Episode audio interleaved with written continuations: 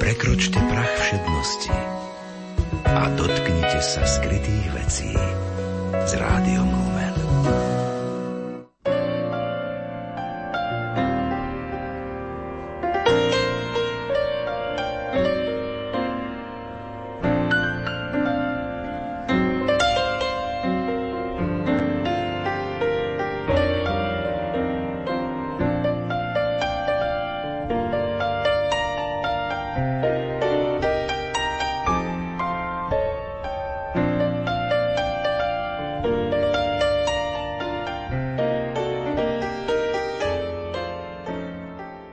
Meno Marie Svatošová asi bude známe najmä tým, ktorí sa zaujímajú o problematiku hospicov a paliatívnej starostlivosti, pretože je známa ako priekopníčka v tejto oblasti u našich českých susedov.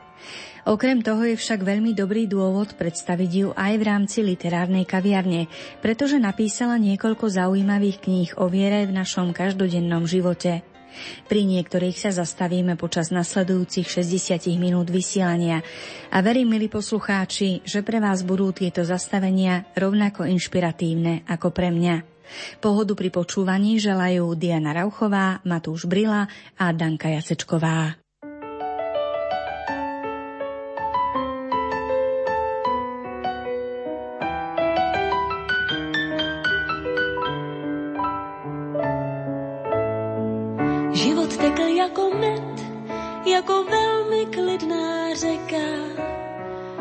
Svůj jasně daný střed, tím zbyl ty, můj Řím má meka.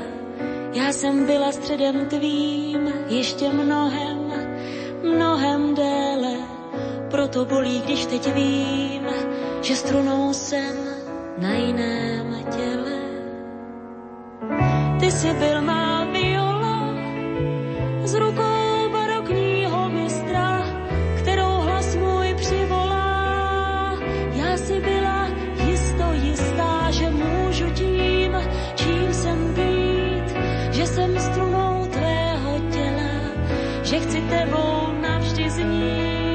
že jen s tebou budu celá a pak dvakrát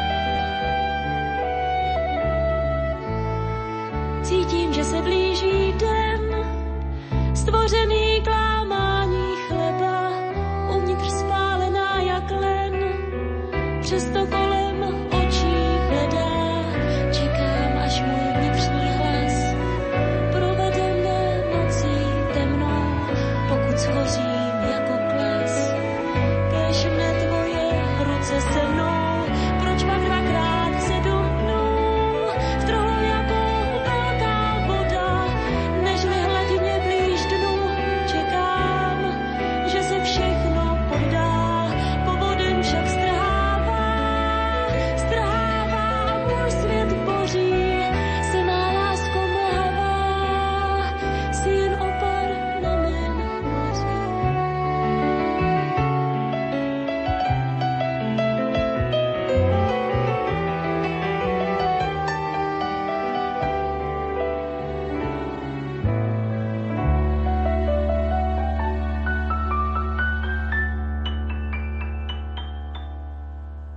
Ako som už pred chvíľou spomenula, našim dnešným hostom je Marie Svatošová, česká autorka a priekopníčka hospicového hnutia. Do Bratislavy zavítal na konci novembra so zaujímavou prednáškou, no a pri tejto príležitosti sme si ju pozvali k mikrofónu. Aký je váš vzťah k Slovensku? Tak já mám na Slovensku řadu přátel. Ráda sem jezdím, ale málo kdy se sem dostanu. Na Slovensku vám vyšli dve knihy, Tykadlom viery a Náhody a náhodičky. Tak možno by sme si mohli povedať niečo o tej, ktorá vyšla skôr, to znamená, ktorá to bola? To byly ty náhodičky. No, to bylo zajímavé. Předtím ještě vyšla knížka o naději a na tu jsem měla dost času, napsala jsem ji, odevzdala. A pak jsme se domluvili s karmelitánským nakladatelstvím, že jim napíšu tu knížku náhody a náhodičky a dohodli jsme si s Paterem Fatkou tenkrát takový rozumný termín nějakého půl roku. Říká, fajn, můžu to v klidu promodlit, připravit. No, asi za 14 dní u nás zazvonil, a protože vydávají karmelitáni v téhle řadě každého čtvrt roku knížku, se jim stalo, že někdo, jaký autor, který měl odevzdat, prostě neodevzdal, nebo řekl, že ji neodevzdá v termínu, tak přišel a říkal, já vím, že jsme domluvený za půl roku, ale ty jsi schopná to napsat za deset dní, viď? Říká, ne, já jsem schopná to zapsat za deset dní. Když budou zhora diktovat, já to za deset dní ráda zapíšu. Tak se bude modlit, neslibuju, uvidíme. E, v té řadě ty knížky to má takovou strukturu 40 krátkých kapitolek, 10 dní, no tak jsem si vypočítala, že denně musím napsat 4 kapitolky. Takže jsem každý ráno prosila Ducha Svatého. Duchu Svatý, prosím tě dneska o jedinou věc. Čtyři zrníčka, ale s dobrou klíčivostí. Psala jsem, večer jsem vypnula počítač, šla jsem si lehnout a to se mi stalo po několik dní za sebou, že jsem si nemohla vůbec vzpomenout, o čem jsem psala, ani názvy těch čtyř kapitolek.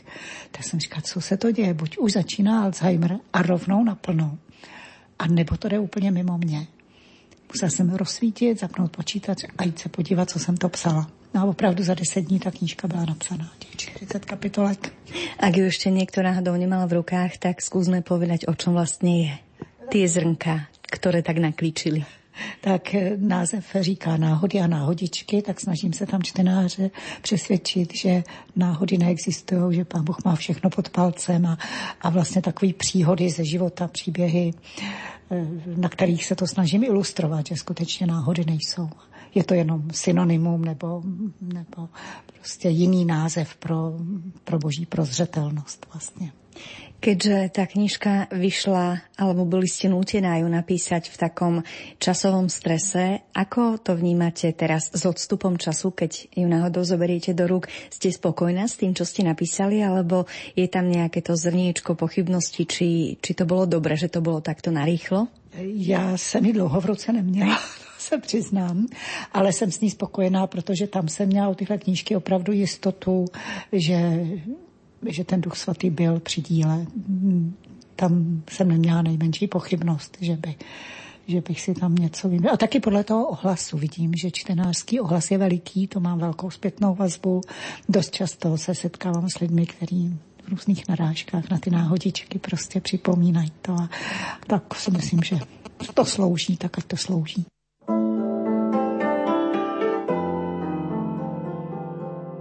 Tu prišli k Ježišovi Saduceji, ktorí tvrdia, že nie z mŕtvych vstania a pýtali sa ho, ktorému zo siedmých mužov bude pri vzkriesení patriť žena, keď ju všetci siedmi mali za manželku.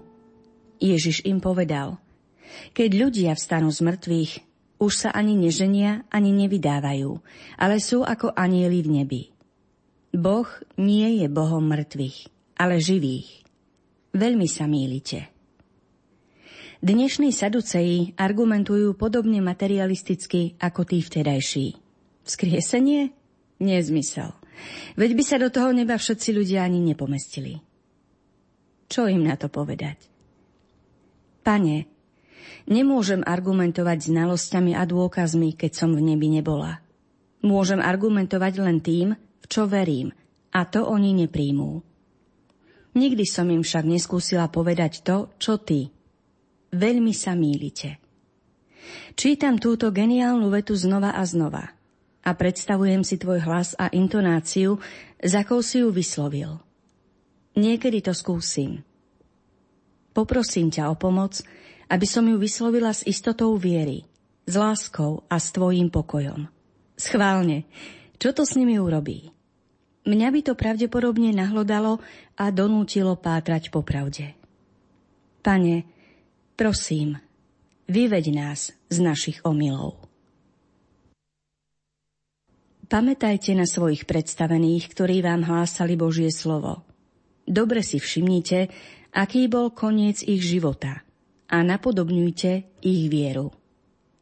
Hlavne nech nedopadneš ako on, povedal mi kto si, keď sa dozvedel, že môj dlhoročný spovedník a duchovný radca, páter Ladislav Kubíček, bol na svojej fare zavraždený.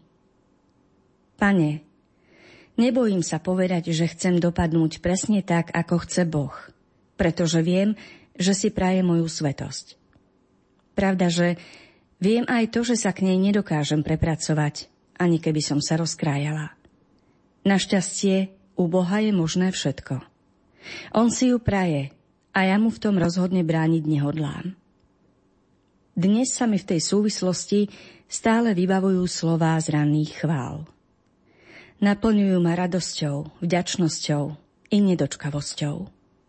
Pôsobia ako liek na moju chronickú starosť o spásu všetkých, ktorých milujem. Svetí vždy zostávajú spojení putami nepremožiteľnej lásky s tými, ktorí žijú na zemi. Razia im bezpečnú cestu k spáse. Ja sama putá lásky medzi sebou a všetkými mojimi milovanými svetými vnímam veľmi silno. Kiež by tí, ktorých zanechám na zemi ja, puto medzi nami pociťovali rovnako.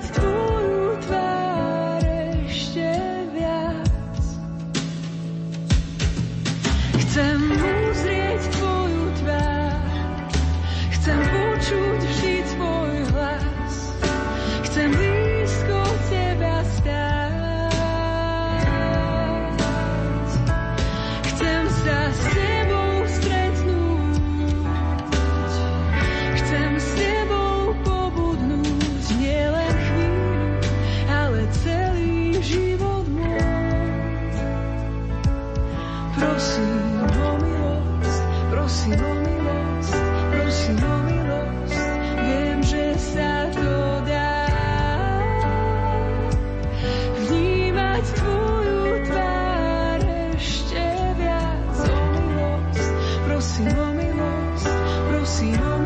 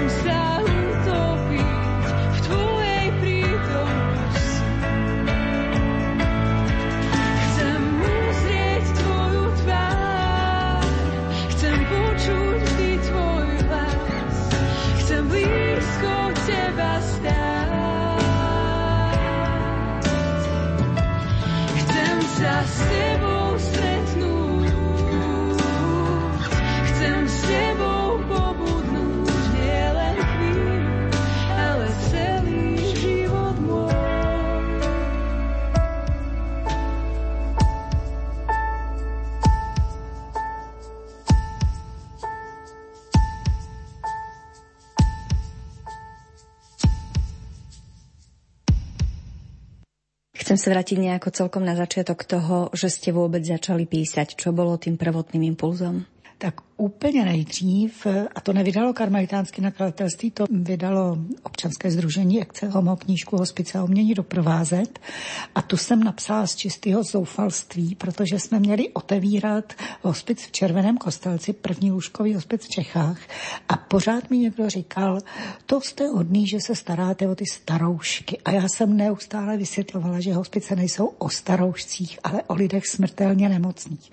A už jsem tím vysvětlováním byla unavená znamená pořád to lidi nechápali, tak jsem se tehdy na tři týdny zamkla. Napsala jsem knížku Hospice a umění doprovázet a pak už jsem ji jenom rozdávala. Získala jsem na to státní dotaci, takže jsme ji neprodávali, ale rozdávali. Tak to byla první knížka a vůbec jsem si nemyslela, že budu ještě psát někdy. S odstupem několika let, zrovna když mě zemřela maminka, mě zavolal taky Páter Fatka, ředitel tehdy karmelitánského nakladatelství a říkal mi, já vás už tři roky uháním v duchu a chtěl bych, abyste nám napsala knížku o naději. Jsem říká, no to jste si teda vzpomněl v pravou chvíli, teď mě umřela maminka, kudy chodím, tudy brečím a ještě k tomu o naději. Jo. No ale tak, říká, a jak jste vůbec na mě přišel? No před třemi lety jsem byl na vaší přednášce a od té doby to nosím v hlavě. A, no. tak, tak jsem říká, no můžu se pokusit. No přišla jsem, jo a v té době jsem opravdu kudy chodila, tudy brečela, protože ta maminka mi neskutečně chyběla. Chyběla mi prostě, ne, že bych si neuměla připravit svačinu, nebo na to samozřejmě dospělý člověk už jako nepotřebuje maminku. Ale to sdílení, ona byla v té době vlastně v širší rodině jediný skutečně praktikující křesťan a my jsme si spolu, tu víru jsme prostě spolu sdíleli ale několikrát denně i po telefonu, když nebyla v Praze. No a na to ona mi strašně moc chyběla. A tak prostě jsem kudy chodila tudy Vryča a můj spovědník, páter Ladislav Kubíček, mě tenkrát v rámci spovědi mi říkal, už se na to vykašli, ty slzy, to dělá tvoje tělo, vůbec jich nevšímej, nech je téct, ale už konečně začni s tou maminkou pořádně komunikovat. Tak jsem přišla domů, sedla jsem k počítači a říkám, babičko, Ladislav říká, že mám s tebou komunikovat. Fatka chce knížku, tak mě pomoz. No a za chvíli byla knížka napsaná, velice rychle taky byla napsaná o naději. Keď sa teda tak zamyslíme nad nejakou tou nádejou práve aj v tom ohľade, že jednoducho starneme, mnohí ľudia sú chorí, vy sa venujete hospicovej problematike, nie je niekedy ťažké bojovať s tými starosťami a povedzme ťažkosťami a slzami, ktoré okolo nás sú, pretože sme predsa len ľudia.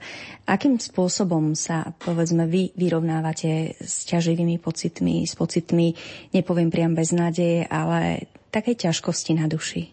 Ono se píše o syndromu vyhoření a takovéhle ty věci jsou o tom celé knihy. Já musím říct, že jsem nikdy se do toho stavu nedostala, že bych pocitovala nějaký syndrom vyhoření nebo beznaděj a připisuju to tomu, že jsem prostě věřící. Tak já mám naději. Já ten cíl života mám za horizontem, za smrtí. Eh, myslím si, že to hraje hlavní roli. Jestliže někdo má ten cíl svého života v okamžiku smrti, tak je dost těžký eh, vlastně prožívat ten konec života. Samozřejmě, když nevěří, že je něco, nebo dokonce má strach. Věřím, že za tou hranicí smrti mě čeká Ježíš. Věřím, že s otevřenou náručí, přestože mě zná. A já si tu smrt představuju tak, že opravdu mu skočím do ty náruče, takže svým způsobem musím říct, a není to nadsázka, že se na to těším, ale zároveň, a úplně chápu svatého Pavla, když říkal, smrt je pro mě zisk, ale vy mě tu potřebujete, takže takový dilema mám taky. Jsem tu ráda, ale taky se těším.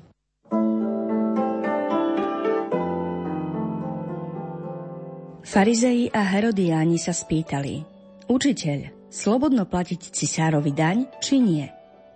Ježiš im odpovedal, čo je cisárovo, dávajte cisárovi, a čo je Božie, Bohu. Kresťan, ktorý to s vierou myslí vážne, sa v živote nevyhne zákerným otázkam. Ježiš, na rozdiel od nás, videl do srdca človeka a intrigy hravo odhalil. Ale čo my? Pane, poslal si nás ako ovce medzi vlkov, nie však nevyzbrojené, ani samé. Si stále s nami. Všetko, čo potrebujeme vedieť, si nám už povedal. V konkrétnej zložitej situácii je však príliš neskoro začať hľadať radu v Biblii. Tak si to zrejme ani nemyslel. Chceš, aby sme ju denne čítali a mali z nej čo najviac uložené v srdci, kedykoľvek pohotovo k dispozícii. Odpusť, že často otvorím ústa skôr, ako sa poradím s Duchom Svetým, čím premárnim príležitosť povedať v rôznych obmenách dávajte Bohu, čo je Božie. Nemáme cisára, máme štát a jeho zákony. Daj nám všetkým odvahu ozvať sa, keď si štát osobuje právo rozhodovať o živote a smrti nepohodlných, nenarodených i narodených, alebo tých, ktorí hovoria Bohu do jeho výsadných práv. Zo všetkých strán nás sužujú, ale nie sme stiesnení. Sme bezradní, ale nepoddávame sa. Prenasledujú nás, ale nie sme opustení. Zrážajú nás, ale nehynieme. Svetý Pavol by v reklamnej agentúre veľmi skoro skrachoval. Billboardy zdôrazňujú výhody, zatiaľ čo nevýhody zámerne zamlčujú. Podobne sa správajú sekty. Lákavá ponuka, samé výhody, žiadne ťažkosti. To sa ľuďom páči. Pavol, na rozdiel od nich, riskuje aj odmietnutie. Odvážne zvestuje celé evanelium, nič neskrýva a ani len náznakom sa nepokúša vykresliť ho rúžovo. Pane, Ty nám zaručuješ väčší život s Bohom – no netvrdíš, že cesta k nemu bude prechádzkou ružovou záhradou. Výťazstvo s tebou je isté, ale nie lacné. Tvojmu skrieseniu predchádzal kríž a v prípade tvojich nasledovníkov to tiež nebude inak. Netajíš, že kríž a vzkriesenie patria nerozlúčiteľne k sebe. Neraz človeku kríž neodnímeš – Kedykoľvek si však pripravený dodať mu silu a dokonca i radosť z toho, že sa ním smie aspoň trošku podieľať na spáse sveta spolu s tebou. A keď sa pomodlili, zatriaslo sa miesto, na ktorom boli zhromaždení. Všetkých naplnil Svetý duch a smelo hlásali Božie slovo. Tá modlitba Petra, Jána a jeruzalemských kresťanov bola reakciou na začínajúce prenasledovanie kresťanov. Čo bolo na nej zvláštne, že v zápetí vyvolala takú podivuhodnú Božiu odpoveď? Čím sa líšila od mojich modlitieb v podobných situáciách? Pozri, ako sa mi vyhrážajú, ako klamú a akí sú ku mne zlí a nespravodliví. Takto to dokážem v modlitbe vychrliť Bohu aj ja.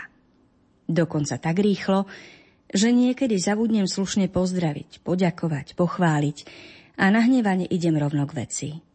A radím mu, daj im, čo si zaslúžia, ale odstráň z mojej cesty tento kríž. Pane, Ty chceš spasiť i našich prenasledovateľov a nepriateľov. Nie zlikvidovať ich, ale spasiť. Chceš, aby ti aj oni uverili. To sa však najskôr musia o tebe niečo dozvedieť. Ak chceš na to použiť práve mňa, vyzbroj ma svojim duchom.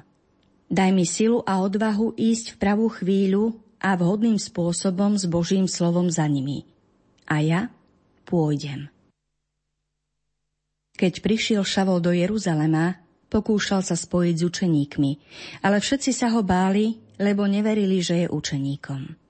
Tu sa ho ujal Barnabáš. Konečne sme sa vymanili z totality, počas ktorej za nás rozhodoval niekto iný. Pochvalujeme si, že máme demokraciu, v ktorej rozhoduje nadpolovičná väčšina. Je to skutočne až také terno? Má väčšina patent na pravdu a neomilnosť? Pane, Tvoja církev žije a šíri sa vo svete už 2000 ročia. Nepochybne preto, že ju od samého začiatku nevedú ľudia, ale skrze nich Duch Svetý. Kto vie, ako by to dopadlo so Šavlom, keby o ňom vtedy v Jeruzaleme kresťania demokraticky hlasovali a keby sa ho neujal Barnabáš. On jediný z celého kresťanského spoločenstva začul hlas Ducha Svetého a rozpoznal v ňom budúceho svätého Pavla, apoštola národov. Jeden proti všetkým sa Šavla statočne zastal. Zaručil sa za neho a my z toho dodnes profitujeme. Pane, prosím ťa o vieru, statočnosť a dary Ducha Svetého pre všetkých, ktorým si zveril svoju cirkev aj pre tých, ktorí vedú náš národ, spoločenstvo a rodiny.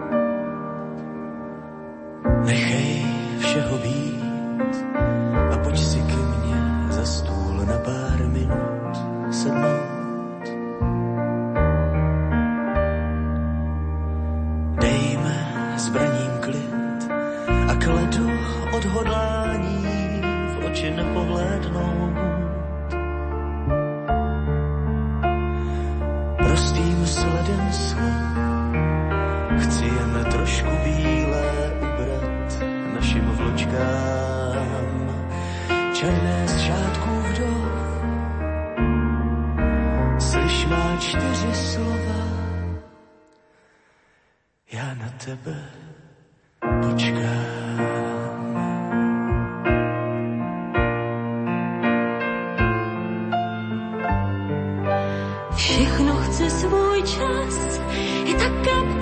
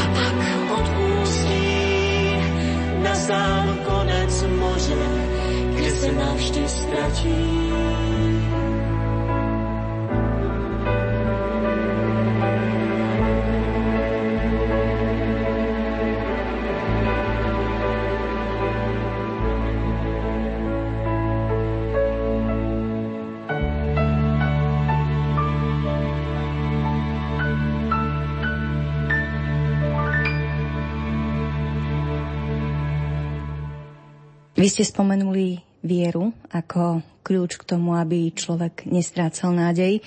Predpokladám, že keď ste svetkom rôznych osudov smrteľne ťažko chorých ľudí, ktorí vlastne prežívajú terminálne štádium svojej choroby, tak e, možno aj keď celý život vo viere nežili nejako aktívne, tak zrejme sa to trošku láme na tom konci.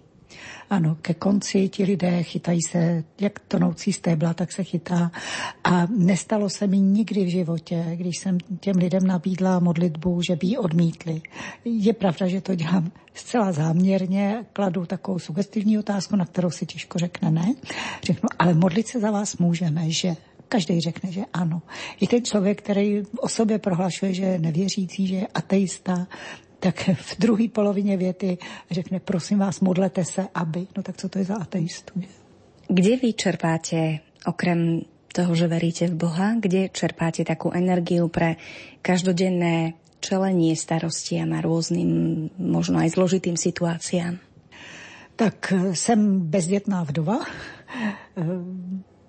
žiju, žiju v nadbytku, se dá říct. Vidím, slyším, chodím. Je pravda, že už trochu zapomínám a čerstvé věci uložit do paměti je už někdy taky problém, ale jinak já nemám důvod eh, si stěžovat, nebo ano, potkali mě taky těžké věci. Třeba manžel mi zemřel náhle, našla jsem ho na chalupě, eh, nebylo to nic pěkného, ale, ale tam mi zase pomohla víra eh, synovec měl autonehodu, uhořel v autě, takové věci. Ale když mám říct, co mi pomohlo v těchto situacích, tak to opět byla víra. Já jsem měla veliký štěstí v životě a pokládám to za největší dar od Boha, který jsem kdy dostala.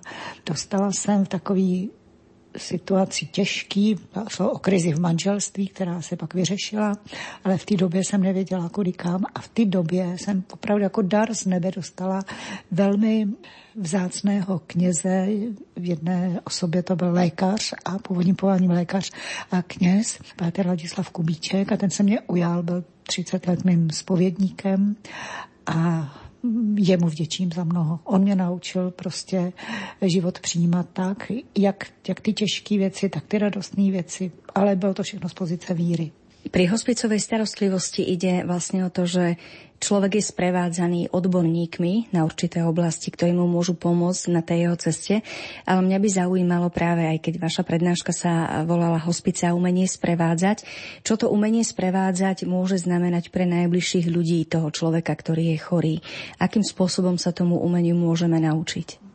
Tak samozřejmě jsou takové zásady, které lze vyčíst z učebnic. Ten člověk v průběhu vážné nemoci prochází určitými fázemi. Nejdříve je to šok, eh, pak agrese může být a, a smlouvání, vyjednávání, deprese. A to doprovázení je vlastně provázení těmito fázemi do fáze cílové, což je přijetí té nezměnitelné situace.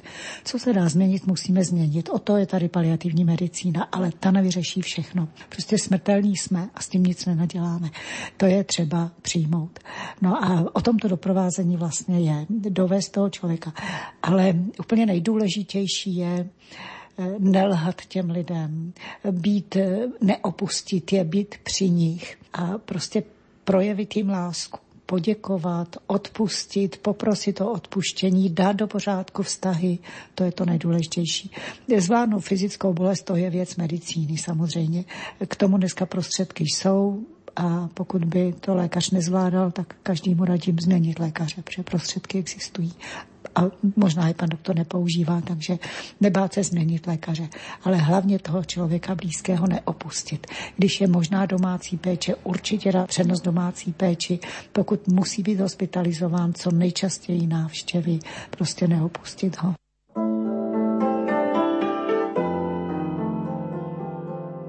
Či človek naozaj neverí na náhody a či skutočne celkom dôveruje Bohu, to sa nedá zistiť pri akademickej debate v kaviarni ani z jeho zbožných rečí. To sa ukáže, až keď príde nejaká väčšia skúška. Kto zachová pokoj aj uprostred najväčšej životnej búrky a cíti sa v nej napriek všetkému bezpečný ako milované Božie dieťa, o tom sa dá povedať, že obstál. Mohol by si gratulovať, ale to taký človek zvyčajne neurobí, pretože vie, že silu na to si nedal sám – ale dostal ju od Boha. Možno si spomenie na čas, keď i on ešte koketoval s náhodičkami. Ako sa vtedy cítil zmietaný akýmsi anonymným osudom aj pri celkom malom závane vetra. Dnes je vďačný za istotu, že žiadne utrpenie tu nie je náhodou, pre nič za nič. Že sa Bohu nič nevymklo z rúk. V živote sa stávajú veľmi ťažké veci. Niekedy nie je vidieť ani na meter pred seba. Človek nevie, čo bude zajtra, pozajtra. Je tu len súčasná bolesť, choroba, strata, nespravodlivosť, zmetok. Situácia úplne neprehľadná, nepochopiteľná a ťažká i pre človeka oddaného Bohu. Ani on to nemá ľahké, pretože dopredu nevidí, môže iba dôverovať dôverovať, že Boh s ním má zásadne len dobré plány. Dopredu nevidí, ale môže sa obzrieť späť a poučiť sa zo svojich skúseností. Nájde tie dobré plány vo svojom vlastnom živote i v životoch ľudí okolo seba. Až pri pohľade späť býva jasné, že nešlo o náhodu. Že tá boľavá udalosť bola nevyhnutnou udalosťou, bez ktorej by sa život tohto človeka pravdepodobne uberal nesprávnym smerom. Na taký bolavý zásah prozreteľnosti však môže človek v rámci svojej slobodnej vôle reagovať rôzne. Môže do toho kopnúť, od Boha sa odvrátiť a trebárs aj ubližovať druhým. Môže sa naopak o to viac k Bohu primknúť. Stáva sa oboje. Poctivo priznávam, že som viackrát bola svetkom veľkej a príkladnej statočnosti ľudí, ktorí sami seba označovali za ateistov. Občas sa s tým stretávame v hospicoch, u pacientov samých alebo u ich príbuzných. Veľmi si ich vážim. O všetkých, ktorých si spätne vybavujem, môžem povedať, to bola osobnosť. A ak niekto dozrie v priebehu života v osobnosť, znamená to, že žil s Bohom, aj keď ho nedokázal alebo nechcel pomenovať. Kto sa dôsledne riadi hlasom svedomia, riadi sa Božím hlasom. To takmer vylúčuje vieru v náhodu, i keď niektoré situácie možno tak pomenúval.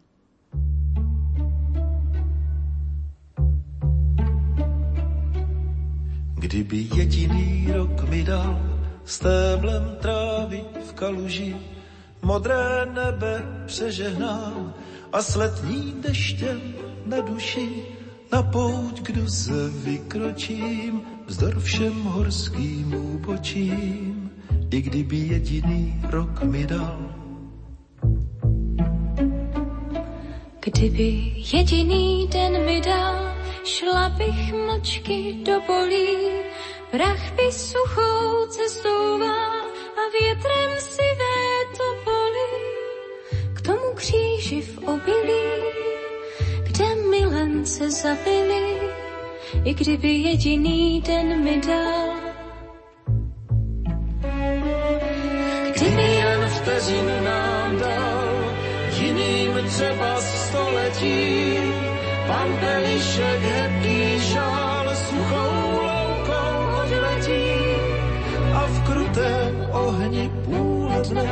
vše bude jasné, průhledné a v krutém ohni půle dne vše bude jasné, průhledné.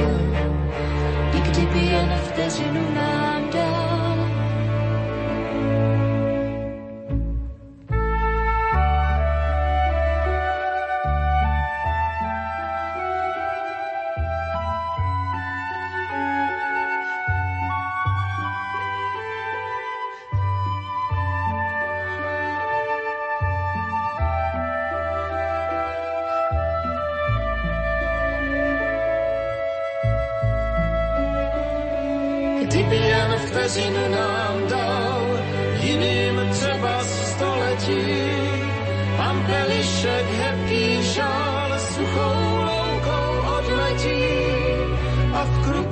ohni půle dne vše bude jasné, průhledné a v krutém ohni půle dne vše bude jasné, průhledné. I kdyby jen vteřinu nám dal, Kdybych tu kdy vůbec byl, a i to mi osud vzal. List by ptačí hnízdo kryl, řeka tiše tekla dál a k slunci hlavy slunečnic. A k nebi skřivan a mnohem víc. I kdybych tu kdy vůbec byl. Kdyby jen vteřinu nám dal, jiným třeba století,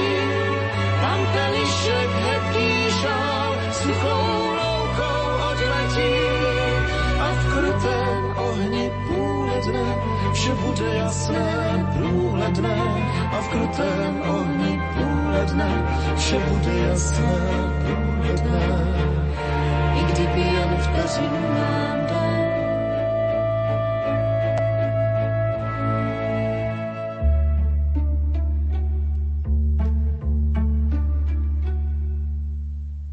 Stretávate sa niekedy aj s tým, že človek by ďalej trpieť nechcel. Veľa sa hovorí v súčasnosti najmä v západných štátoch o eutanázii.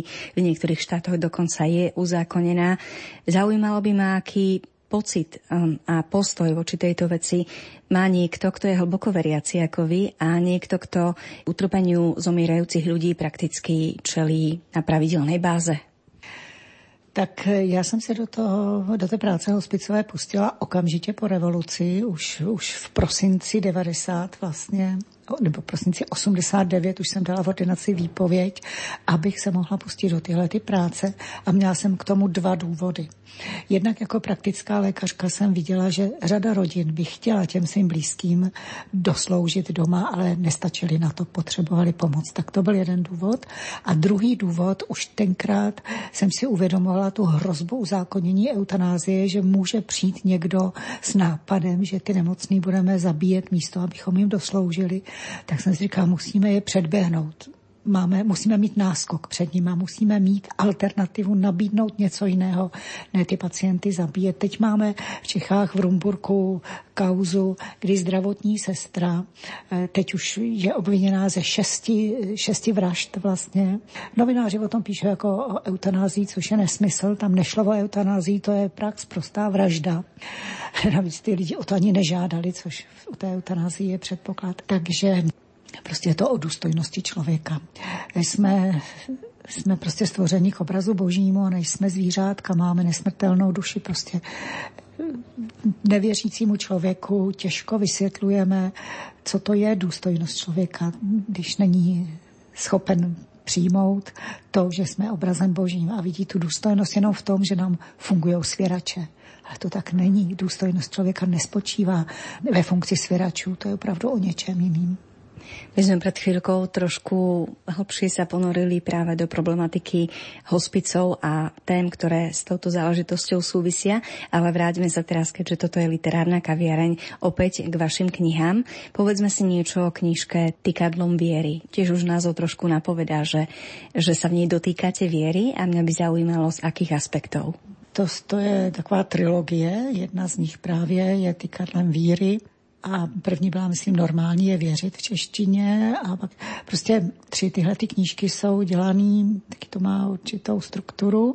Je tam vždycky úryvek z písma a taková jakoby úvaha nad tím úryvkem z písma a pak z toho vycházející modlitba. Takhle dělaná celá ta knížka, všechny ty tři a něco jako Lexio Divína. Vycházela jsem z toho Lexio Divína, což, za co jsem to vydali právě karmelitáni taky. Před léty jsem to objevila, postupně jsem si celou tu řadu nakoupila. To jsem teda moc vděčná, to je, to je velice užitečná věc, že se člověk na tom naučí vlastně modlit se s písmem. Vlastně je to dialog, že jo, nejdříve mě osloví ten úryvek z písma, nad tím nějak přemýšlím a pak z toho vytryskne ta modlitba. Tak tak doufám, že to taky tak slouží, ta knížka. Nemali ste pritom trošku pocit bázne, že či to, čo napíšete, bude dosť?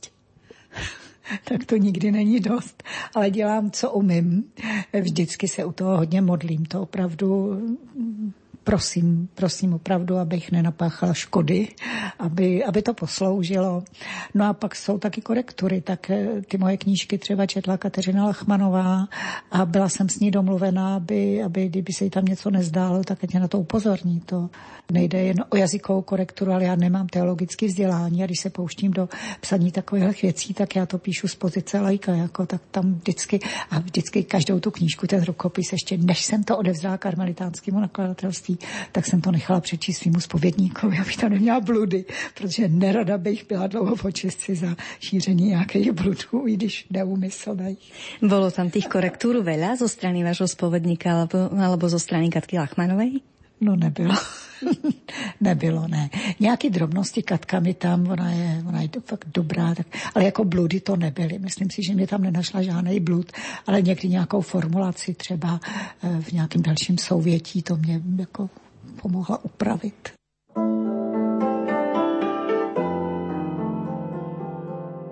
Neviem, či ste sa už stretli s pojmom Gedeonovo rúno. Gedeon je starozákonná, historicky doložená postava. Ovčie rúno je odborne ostrihaná ovčia vlna, ktorá sa potom ďalej upravuje a spracováva. Gedeonov príbeh stojí rozhodne za to si prečítať, pretože jeho metóda je, ako sme sa napríklad pri budovaní hospicov opakovane presvedčili, výborne použiteľná aj dnes. Predpokladá to samozrejme neveriť na náhodu. Izraelský národ zabudol, čo preň pán urobil a znovu zhrešil. Preto ho Boh na sedem rokov vydal do rúk Madiančanov. Nebola to teda žiadna náhoda, ale teraz mi ide o to rúno. Boh posiela Gedeona, aby Izraelitov vyslobodil.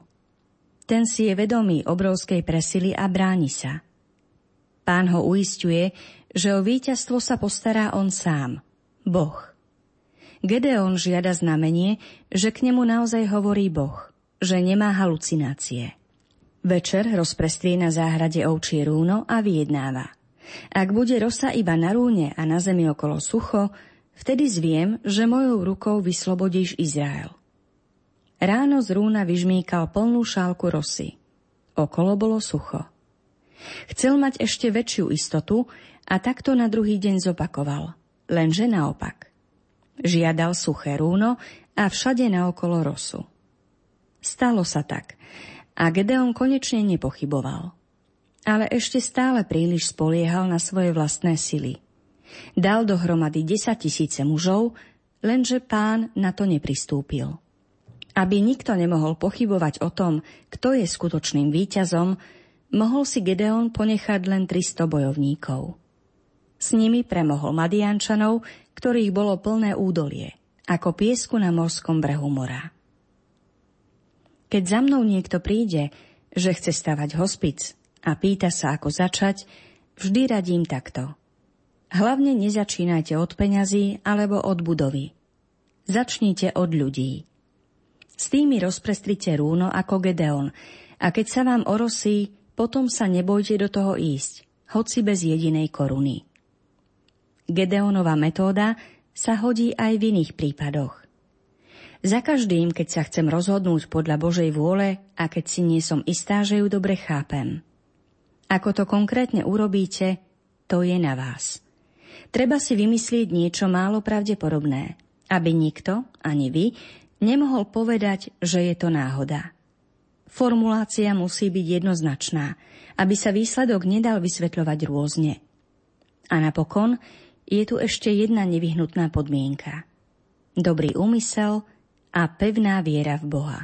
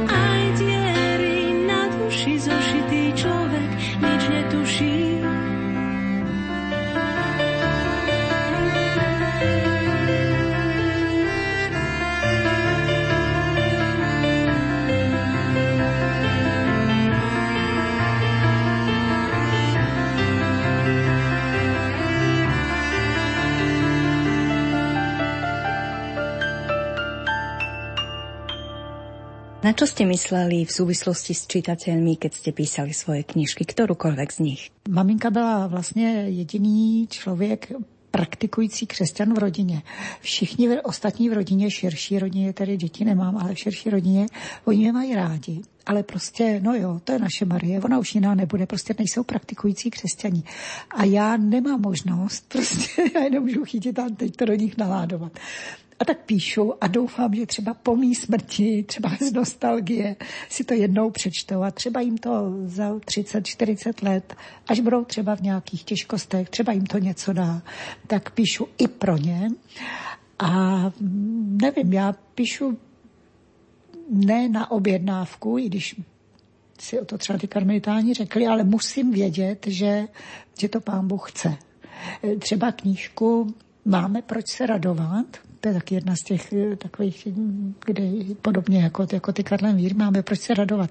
No ta vznikla tak, že balila jsem se, odjížděla jsem k jezuitům na exercicie a zavolala Katka Lachmanová z nakladatelství a chtěla po mně, abych pro karmelitánské nakladatelství napsala knížku a rovnou řekla název Máme proč se radovat.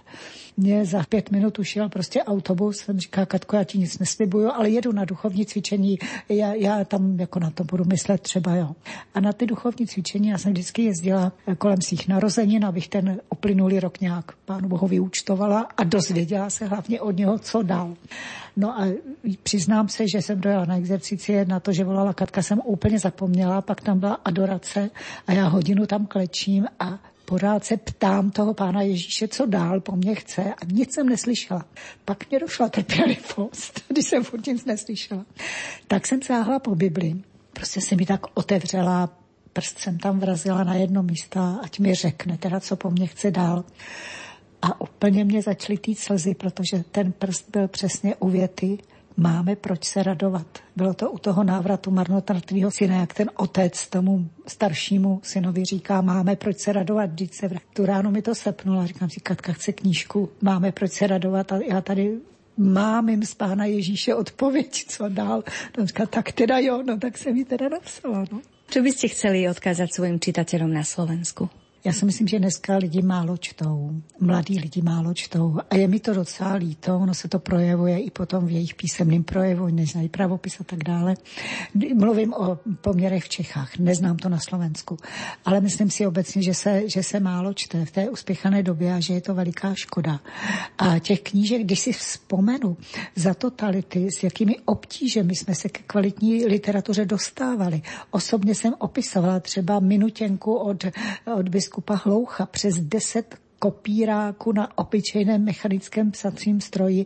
Tu knížku jsem opisovala několikrát, rozdávali jsme si to na tom mizerným průklepovém papíru a dneska je takový výběr a lidi málo čtou, tak to je mi líto. Myslím si, že je to, že je to škoda, že by se k tomu měli vrátit. My veríme, že medzi poslucháčmi literárnej kaviarne stále je veľa ľudí, ktorí radi čítajú. A možno sme vás, milí priatelia, inšpirovali k tomu, aby ste zalistovali napríklad v knihách Marie Svatošovej Tykadlom viery a náhody a náhodičky, z ktorých sme si dnes spúšťali ukážky. Obe knižky vydalo karmelitánske nakladateľstvo Bratislava a okrem toho, že ich kúpite v každom dobrom kresťanskom knihkupectve, si ich môžete aj priamo objednať v zásielkovom obchode na adrese zásielky zavináč kna.sk. Dnešnou literárnou kaviarňou vás prevádzala Danka Jacečková.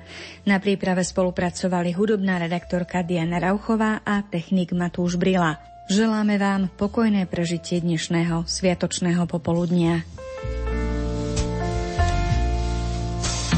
Buď se mnou, než den se k nám vrátí. Buď se mnou a snad se ztratí.